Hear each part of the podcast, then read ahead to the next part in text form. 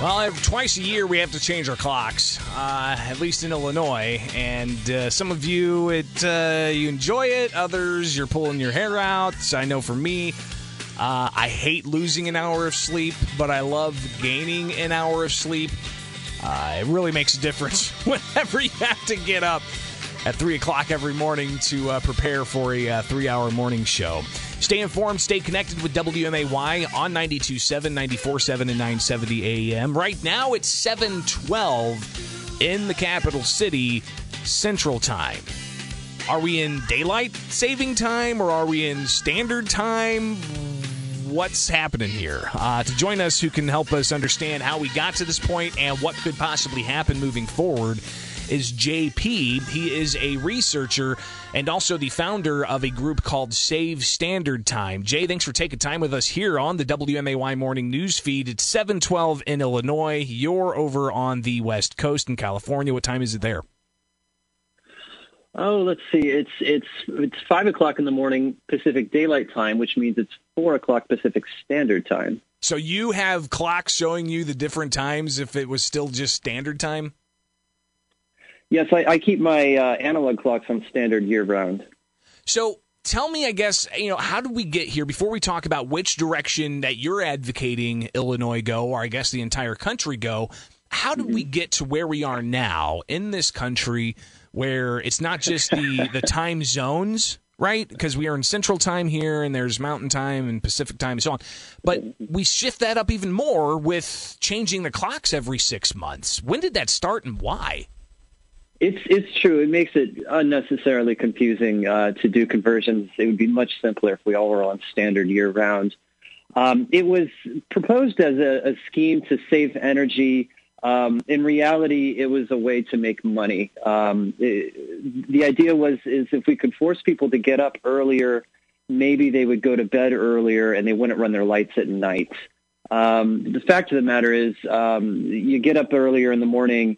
You stay up just as late at night, but you're more likely to go shopping. So we have the Chambers of Commerce and the golf lobbyists pushing for these daylight saving ideas. And we did it during wartime. We did it during the oil crisis.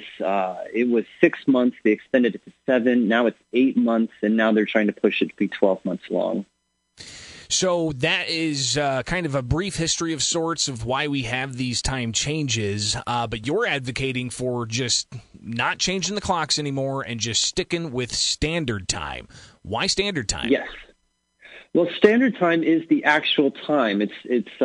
I'm a software engineer. I'm also an amateur astronomer, and I know that time is intended to be a measurement of the sun's position in the sky, the real solar time. Standard time is an approximation of that to make it practical on a global scale. Since we could travel and move about the Earth so much more quickly than we did a century ago. So standard time is the closest we can get to the real time and still be running a global society. It's entrained in our living cells through our circadian rhythm. Our body clock knows what time it actually is. And if we're pretending that it's a different time, it puts us out of sync with our body, and that can lead to sleep deprivation, lack of alertness. It hurts our school performance and productivity, and it can eventually lead to chronic diseases, increases in cancer, stroke, heart attack, diabetes, and the like. So I know several people who live in different parts of the country, and they do work for... they cover news for the entire country, right? And they may look at different states like Arizona and Illinois, and they get twisted up all kinds of crazy, especially when they may live in an area that doesn't recognize this time change. So talk about the national significance of that and how we have pockets of places that don't adhere to this at all, or the other places that may have a community cut up into two that are focusing on one time versus another. How much of a problem is that across the country? Well, I see it a lot when people say this event is at such and such EST, and I know right now we're in the summer half of the year, so they really mean EDT. Eastern Standard Time, Eastern Daylight Time. In Illinois, you have CDT and CST and so forth. I'm already confused. I'm sorry. That's all right.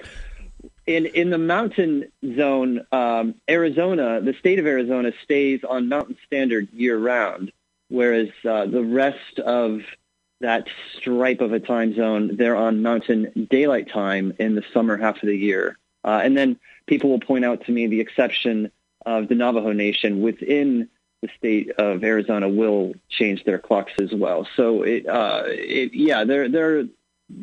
a lot of weirdness about it. Hawaii also stays on Standard Time year-round, and the territories stay on Standard Time year-round, and most of the world stays on Standard Time year-round.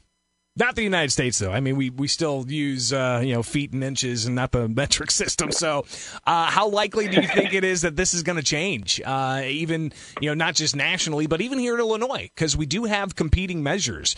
One would make it daylight saving time permanently. Another, which you're advocating for, would make standard time permanently. How does this process work if a state wants to choose one or the other?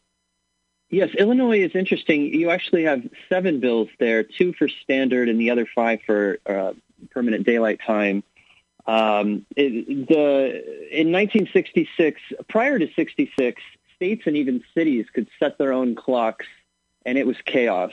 So in 1966, Congress finally passed the Uniform Time Act that said you need to stick to your standard time. If you want to advance to daylight, you can do it, but only on the specified dates. So most states do that. Arizona and Hawaii opt out of DST. Any state can opt out of DST and just keep their clocks on standard year-round. The problem is we have the lobbyists pushing hard for permanent daylight time instead, which is forbidden by federal law, but they're pushing it hard in many states.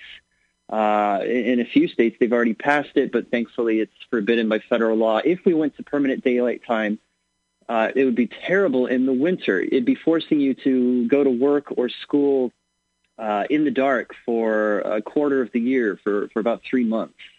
So if you want to go to standard time instead, you can do that. It's pre-approved by federal law, and it doesn't force you out of bed in the dark for half the year. So ultimately, standard time would what would that mean for the peak of summer for when the sun goes down? What time would that ultimately be? If it was standard time only. If it was standard time, well, let's see. Give me a city. You're in Springfield, right? Yeah, Central Illinois. Right now, your sun goes down around 8 o'clock in the summer. It would be going down. Let's see. No, I'm looking at sunrise. Sorry. Your latest sunset is 8:30 in the summer, so that would become 7:30 in the summer. I don't mind that. I'll say that right now, because as early as I get up, one of the things that kind of, it really does wear at me is I got to go to bed at 7:30, 8 o'clock. And I look outside and it's still sunny out. That messes with me. I'm not going to lie. All right. So no, it's true. And it's especially hard on children as well. You're trying to get your kids to go to bed in the dark, and then you would be forcing them to not just get up and go, not just wake up in the dark, but also go to school in the dark. And it's terrible for kids. It's terrible for the working class who need to be at work at 8 o'clock in the morning. Daylight time is not a good idea. We should be on standard time year round. What about those who say, you know what, this is what we're doing now is a good compromise between the two? Yes, I've heard that as well, and I sympathize with that, and I would much rather be with the status quo than on permanent daylight time. The fact is, though, that when we change clocks, that causes an acute harm. You're suddenly forcing people to get out of bed in the dark, and during that week of the change in March, we see the spike in traffic accidents and the spike in heart attacks, and it's an unnecessary harm to health and safety. JP, he is with Save Standard Time, talking about the possibility of changing some time, and time's running out for the state legislature to pass things with simple majorities. That's going to be May 31st here in Illinois when they have to advance something. So we'll keep an eye and see what happens here with the 7 different proposals at the State House. Jay, if people have more looking for more information about Save Standard Time, where can they find that? We're on our website at savestandardtime.com. We're on Twitter at savestandard. We're also on Facebook, LinkedIn, Instagram, and several others. JP, he's with Save Standard Time. Greatly appreciate you waking up so early in the morning over on the West Coast to join me here on WMAY. And maybe we connect soon as we see if this thing progresses, all right? All right. It's a pleasure talking. Thank you much.